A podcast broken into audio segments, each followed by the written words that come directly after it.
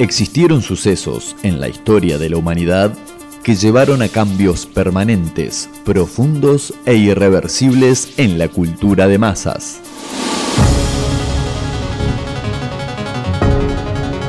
Hoy pondremos la lupa sobre uno de esos sucesos. Esto es el día que la Tierra se detuvo. El día que la Tierra se detuvo. El día que la Tierra se detuvo.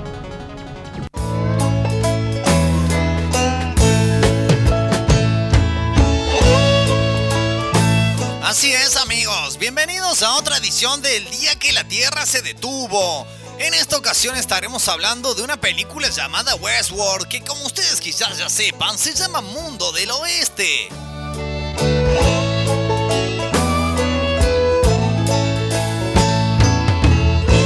Bueno, dejamos la payasada, sobre todo porque no voy a poder sostener esa, esa voz y esa entonación todo el bloque. Eh, para decirle que sí, estamos en el día que la Tierra se detuvo, el bloque en donde, por si hace falta aclararlo nuevamente, nos detenemos a analizar, a narrar eh, algún suceso, algún hecho, alguna invención, algún descubrimiento que haya generado eh, un cambio profundo y duradero en alguna de las ramas de la cultura de masas. Obviamente, explicar el bloque así tan largo hace parecer de que es un quilombo lo que estamos diciendo, pero en realidad, en realidad, este, no es tan difícil. Vamos a hablar particularmente hoy, como sí, ya lo dijo ahí la persona del lejano oeste, vamos a estar hablando puntualmente de una película llamada Westworld, eh, estrenada en el año 1973, es decir, hace 48 años, y que se marcó un hito más allá de la influencia que tuvo desde lo argumental, desde lo temático, etcétera, etcétera, marcó un hito por ser la primer película, la primer película en la cual se utilizan efectos visuales digitales. Bien, lo cual ahora obviamente prácticamente en cualquier película de una producción considerable, digamos, de un presupuesto considerable, aunque uno no se dé cuenta, aunque sea una película que no sea de acción ni de ciencia ficción, ¿no? que son los géneros que más habitualmente recurren a este tipo de efectos, la mayoría de las películas cuentan en alguna u otra parte con un efecto generado digitalmente por computadora o como se los conoce habitualmente ahora el CGI, que es la sigla de Computer Generated Images, o sea, imágenes generadas por computadora que obviamente eh, han ido evolucionando, ¿no? Desde aquella primera aparición hace 48 años, han ido evolucionando. Pero no vamos a hablar ahora, ya, sino más adelante, en un ratito, de cómo está hoy el estado de la industria con esto, sino que vamos a hacer primero un repaso de cómo vino la mano con esto de eh, Westworld, ¿no? Que, como decimos, eh, está sindicada como la, este, la película pionera, ¿no? En esta cuestión de poder llevar los efectos de computadora. Recordemos que en 1973 las computadoras no eran lo que son hoy, claramente, ¿no? Todo tenía un, digamos, eh, costo y una tardanza y una capacidad de procesamiento infinitamente menor a lo que es ahora. Eh, Westworld es una película guionada y dirigida por Michael Crichton, un, eh, bueno, un escritor, fundamentalmente escritor, que tendría a posteriori, si bien ya le estaba yendo bien acá, tendría a posteriori su momento eh, cumbre con la adaptación eh, cinematográfica también justamente de algunos de sus bestsellers, porque decimos fundamentalmente se trata de un escritor. Eh, hay puntualmente uno que se emparenta bastante con la idea que, ya venía teniendo eh, en esta película, ¿no? La idea base de Westworld. ¿De qué trata esta película? De un eh, parque temático de diversiones inspirado por Disneyland, Disney World y demás, ¿no? Estos mega parques temáticos en el cual las personas que fueran allí, que concurrieran, podían disfrutar de mm, simulaciones, no por computadoras, sino mediante robots y demás, pueden disfrutar de simulaciones de mm, ambientes basados en el pasado. Tenías un mundo medieval, ¿no? Donde te ofrecía una fantasía de cómo sería la vida en la Europa del siglo XIII. Tenías un mundo romano, donde obviamente podías este, apreciar y disfrutar de la decadencia moral y hedonística del Imperio Romano en su pico de esplendor, ¿no? Siglo 0, siglo 1 por ahí. Em, ¿Existe el siglo 0 se empieza a contar desde el 1?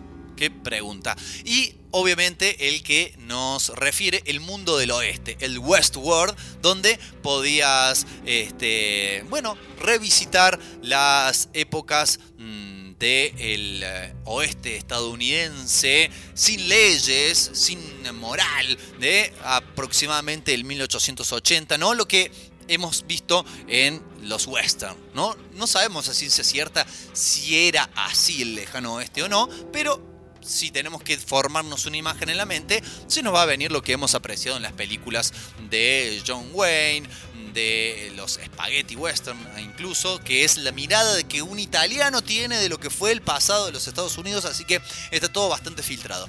No viene al caso, lo que sí viene al caso es que en esta película entonces había, como decíamos, robots. Eh, que hacen las veces de los habitantes originales de estos eh, este, diferentes mundos para que interactúen con los seres humanos. Y acá hay un robot puntualmente, que es el que encabeza el quilombo, interpretado por el gran actor Jules Briner, ¿eh? actor destacadísimo de la década, sobre todo del 50 y del 60, y que ya para esta época estaba como entrando un poco en decadencia. Calvo actor que ha interpretado numerosos papeles célebres, eh, le da vida entonces al pistolero, un robot sin nombre más que ese, que por fuera de su programación agarra y asesina a uno de los dos hombres que son la pareja protagónica ¿no? que van a pasar un fin de semana a, esto, a este parque temático, asesina a uno y a partir de ahí empieza implacablemente a perseguir al protagonista restante. Si esto, ¿no? Del parque temático, de robots que se salen de control y que quieren asesinar a las personas que concurren al mismo, les suena de algún lado, más concretamente de un capítulo de Los Simpson, ¿no? Donde viajan a la tierra de Tommy y Daly. Bueno, es porque ese capítulo puntual de Los Simpsons que siempre pensamos que mm, eh, estaba inspirado en los parques temáticos de Disney, y sí, hay grandes inspiraciones ahí, pero básicamente está casi 100% inspirado en Westworld, ¿no?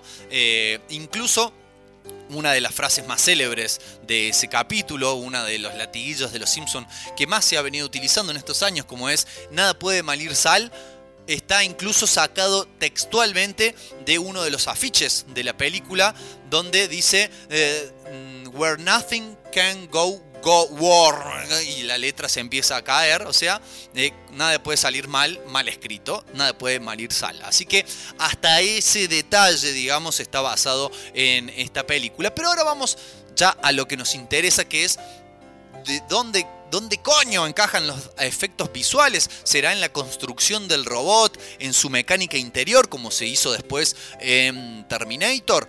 No.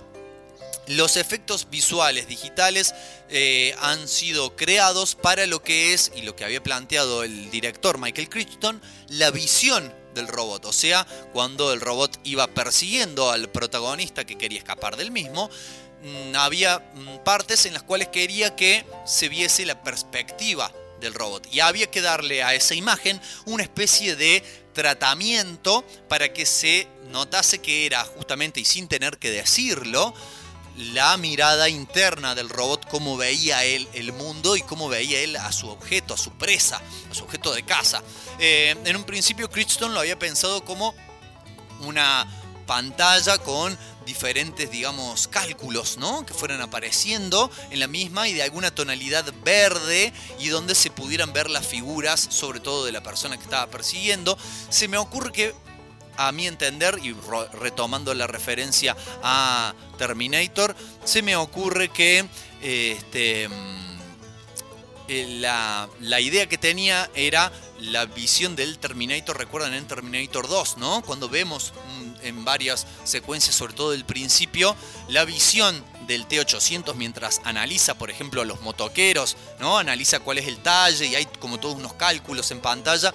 Yo creo que lo había este, lo había pensado desde ese lado. Como decíamos, no se podía este, todavía utilizar este tipo de efectos. No existían, ¿no? ¿no? era que uno podía ir a la, como fue después la Industrial Light and Magic, la empresa fundada por George Lucas, y decir, che, mira, necesito que me hagas esto y esto otro, y tenerlo ahí luego listo.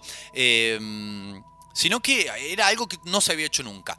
Em, así que fue en eh, primera instancia a, este, bueno, además tenía, permítanme aclarar, otro limitante que era un presupuesto bastante acotado, ¿no? De 1.25, un millón y cuarto de dólares que a nosotros nos puede parecer mucha guita, pero para hacer una producción cinematográfica de ese calibre era bastante, bastante acotado. En primera instancia fue entonces, como le decíamos, al un laboratorio que se llamaba Jet Propulsion Laboratory, este, que era un, justamente un laboratorio que se encargaba de generar imágenes por computadora, eh, donde eh, le dijeron que los dos minutos en total de... Eh, de imagen, ¿no? que es lo que abarcan esos efectos en la película. En la hora y media aproximada de película hay dos minutos de imágenes computarizadas. Le iban a costar 200 mil dólares y iban a requerir nueve meses. Nueve meses de procesamiento, imagínense, claro, año 1973, para hacer dos minutos es como que ahora pongamos a renderizar en algún software ¿no? de edición de video que digan, bueno, esto va a estar listo en nueve meses. Un parto. ¿eh? Literalmente un parto. Entonces no le daban ni los costos ni los tiempos. Se dirigió entonces a hablar con un realizador de films abstractos, ¿no? Decir, bueno, si este chabón hace cosas abstractas, quizás me pueda ayudar. El señor John Whitney Sr.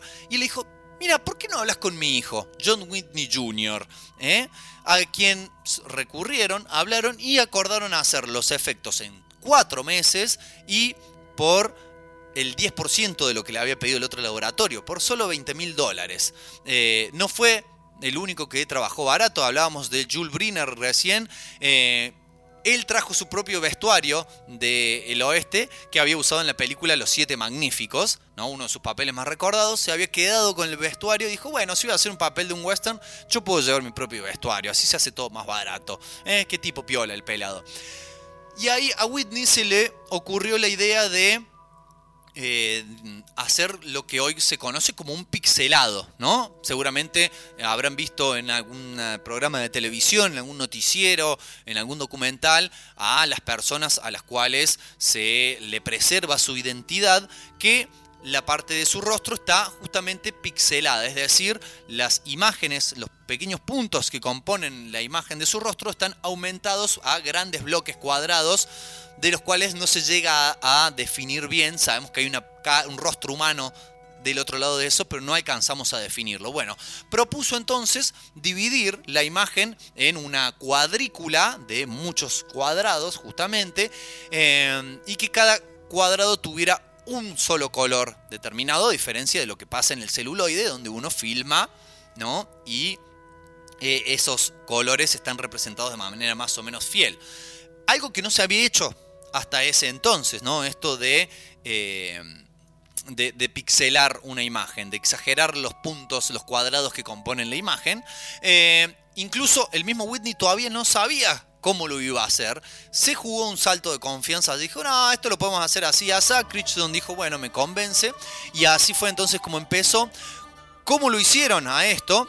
Bueno, primero había que filmar, ¿no? Todas las, las secuencias que fueran a llevar este efecto para poder filmarlo y que mm, funcionara necesitaban que hubiese contraste para que se notara por ejemplo la figura de la persona perseguida. Entonces para las escenas que eran en interiores hicieron que el actor que era perseguido se vistiese íntegramente de blanco y con la cara maquillada, todo pintado de blanco, sobre una escenografía oscura. De ese modo le daba el contraste suficiente.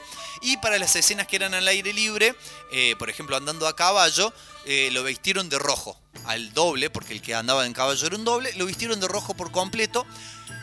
Filmaron esos y después por cada cuadro, Whitney lo tuvo que procesar justamente para dividir en las secciones y que eh, justamente la imagen digital se ocupara de generar una especie de promedio del color que había en ese cuadrado y poner ese color en vez de la imagen original.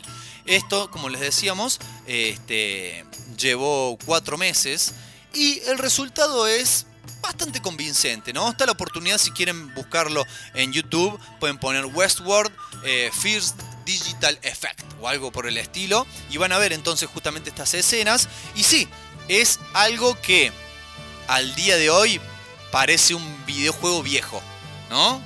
40 y pico de años después parece un videojuego viejo, todo pixelado. Recuerdan ustedes el Atari, el Family Game, que no tenían una definición como la que tienen los juegos de ahora, sino que eran integrados por cuadraditos bastante grandes que daban la sensación del movimiento. Bueno, así es como funcionaban esos primeros efectos visuales en Westworld y cómo se presentaron al mundo. La película tuvo un éxito moderado, llegaron a recaudar más de lo que habían invertido, pero no fue tampoco que rompió la taquilla. Vamos a ir a un tema para cortar al medio este bloque. Vamos a ir a escuchar a Hermética, nada más y nada menos que Hermética, haciéndonos, entregándonos una canción que se me ocurre, viene de perillas para este bloque, porque se llama Desde el Oeste.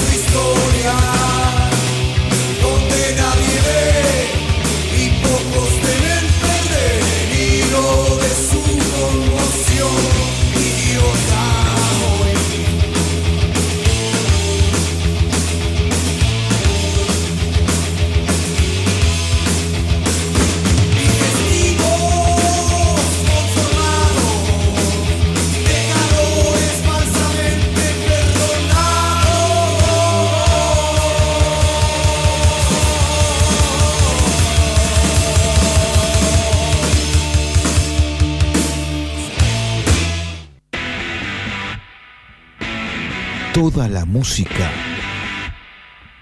que no escuchás en ninguna otra radio. El sótano rock.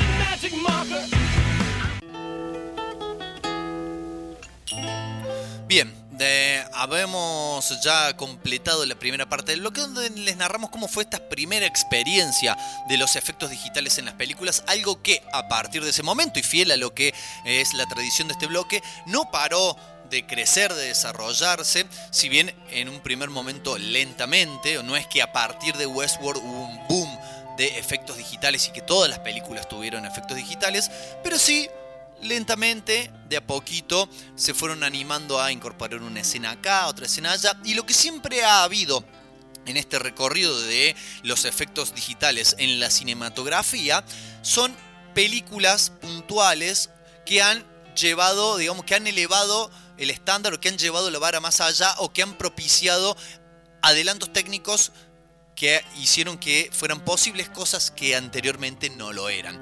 Una de ellas que tenemos que nombrar sí o sí, del año 1982, es Tron. ¿no? La primera Tron, eh, protagonizada este, obviamente por el entrañable, el querido Jeff Bridges, que si la vemos ahora, decir, pero qué pedazo de truchada, qué mal hecho que está esto, pero fue la primera película donde se dieron un montón de cosas, ¿eh? un montón de, avances que este, sucedieron por primera vez ahí, este, como eh, el primer objeto pseudo tridimensional hecho por computadora en una película, la primera interacción entre una filmación de celuloide real de una persona con efectos digitales, este, la primera eh, escenografía digital también. Bueno, si ustedes vieron la película se darán cuenta que está casi todo hecho por computadora. Este, el resultado muchas veces de estas películas que hacen avanzar la técnica, el resultado como narración, como hecho artístico, por ahí no es el mejor, pero sí propician, como decíamos, un avance, un paso hacia adelante. Ha habido otras en todo este tiempo, como obviamente...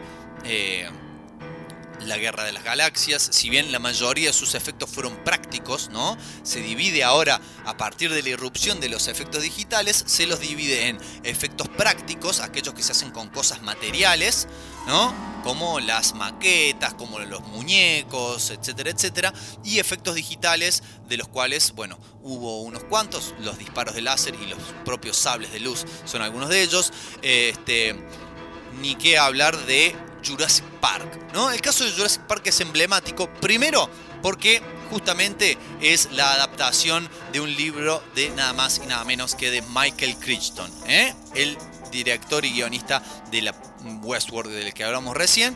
Se ve que se quedó ahí con la pica de esto del parque temático y escribió el libro que fue magistralmente llevado a la pantalla por nada más y nada menos que Steven Spielberg y que es una de las claves de por qué Jurassic Park, estrenada hace ya más de 30 años, o 30 años exactos, envejeció tan bien, ¿no? Uno puede mirar Jurassic Park ahora y sus efectos siguen siendo creíbles. Uno se sigue creyendo que ahí hay un fucking tiranosaurio que te va a cagar morfando, a diferencia de otras películas más nuevas, con un uso mucho más extensivo del CGI, de, la, eh, de los efectos digitales, que no envejecieron bien y, cual, y que decís, pero qué barato, qué pinta de barato que tiene esto. Eh, hay muchos ejemplos que no se me van a venir a la mente ahora, pero hay muchos donde de alguna forma este, se dio vuelta la tortilla porque, ¿en qué sentido? En los costos, por ejemplo, y en la rapidez. Si en el año 73 incorporar dos minutos de efectos digitales demoraba cuatro meses y te podías llegar a salir un, fangote de guita, la evolución, obviamente, de la informática hace que hoy siempre, siempre sea más barato recurrir a los efectos digitales que a los efectos prácticos o a los decorados y demás. Este, lo cual también llevó a una sobreutilización de los mismos. Y hoy vemos que hay películas que dependen en demasía de los efectos digitales y que eso genera ahí una distorsión en lo que se llama eh, esa suspensión de la incredulidad. Uno cuando ve una película, cuando el efecto está bien logrado, siente que eso es real, por lo menos en el momento en el cual está mirando la película. Sabemos que los viajes espaciales todavía no son reales, que los robots eh, con pinta de humanos tampoco son reales, pero te da esa incredulidad. Y un efecto mal hecho o un abuso de un efecto y de los efectos digitales generan, ¿no? Esa, a ver, podemos poner como eh, este podemos poner como ejemplo bien concreto las precuelas de la Guerra de las Galaxias, de Star Wars, las tres películas que salieron en la década del 2000, episodio 1, episodio 2, episodio 3, donde George Lucas se entusiasmó y usó el CGI para absolutamente todo lo que no fueran los actores, incluyendo los decorados, los fondos, las locaciones, todo, absolutamente todo.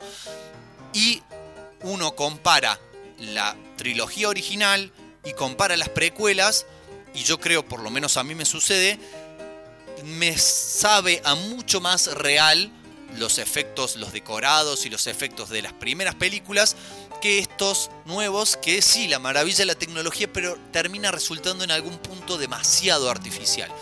Ese fue justamente el logro de Jurassic Park, de Titanic también, yendo a otro género de película completamente distinta, pero que incorpora y balancea los efectos prácticos por un lado y los efectos digitales sin que se noten, porque esa es la gracia de un efecto digital que no se note, que vos no sepas que eso estuvo hecho por computadora y que en la actualidad el abuso de esa técnica lleva a que algunas películas, como decíamos, o bien inmediatamente se note que se le noten los hilos, como se suele decir, o bien que no envejezcan de una manera feliz, ¿no? Por decirlo de alguna manera. Eh, otras películas que hicieron avanzar la técnica, la nombramos rápidamente, Avatar claramente fue una de ellas, sobre todo en lo que hace la incorporación mm, y la utilización de la estereoscopía, es decir, estas imágenes en su puesto 3D. Este, Gravity también es un gran ejemplo de ella. Ya hablamos de Tron, de Matrix. este, bueno, el Señor de los Anillos y lo que fue la captura de movimientos, ¿no? Cómo Andy Serkis pudo ponerse en la piel del Gollum y realmente hacernos creer, ¿no? Que era una criatura de esas características y que no era un chabón con muchos puntitos dibujados en la cara y que después eso era pasado por una computadora. De hecho, está mucho más logrado Gollum de la trilogía original del Señor de los Anillos que muchos de los efectos de lo que fueron después la trilogía de El Hobbit, donde nuevamente Peter Jackson le pasó lo mismo que George Lucas. Confió en demasía en los efectos digitales y eso a la larga o a la corta se nota. Em, bueno, poco más para decirles, eh, contarles, graficarles de esta recorrida por los efectos visuales. Solamente este, decirles que eh, hacerles una recomendación si les interesa todo esto, si les interesa cómo se hacen las películas, si les interesa saber cómo se hizo tal efecto. Bueno, hay mucho contenido puntualmente en YouTube que pueden buscar.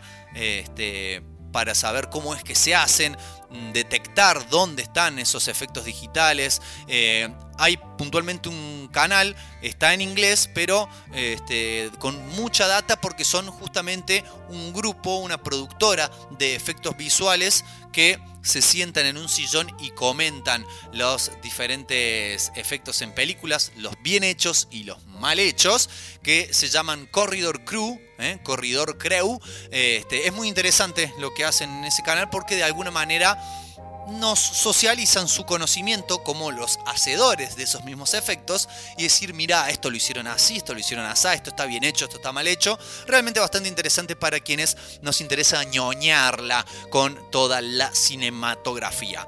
Amigos, amigas, amigues, 20 horas 57 minutos de este primer día de la segunda mitad del año del año 2021. Nos vamos despidiendo del aire les agradecemos a todos, a todas y a todos por la atención dispensada. Nos volvemos a encontrar, claro está, el próximo jueves a partir de las 19 horas. El sábado desde las 20 está la repetición, la reiteración en el 93.9 de la quinta pata. Y ahora nos vamos a ir con un tema de Deftones que justamente como hablábamos esto de el balancear entre los efectos tradicionales, orgánicos, podríamos decir de alguna manera, y los digitales, bueno, se da algo así porque se trata de una canción de Deftones que se llama Digital Bath, un baño digital, pero en una versión en vivo que es acústica. Entonces es digital, pero también es acústica. La vamos a escuchar a continuación, la vamos a disfrutar y nos vamos a volver a encontrar, como les decíamos, el próximo jueves a partir de las 19 horas. Que tengan un excelentísimo fin de semana. Traten de ser felices y de, ¿por qué no?, hacer felices a los demás. Chao, nada más.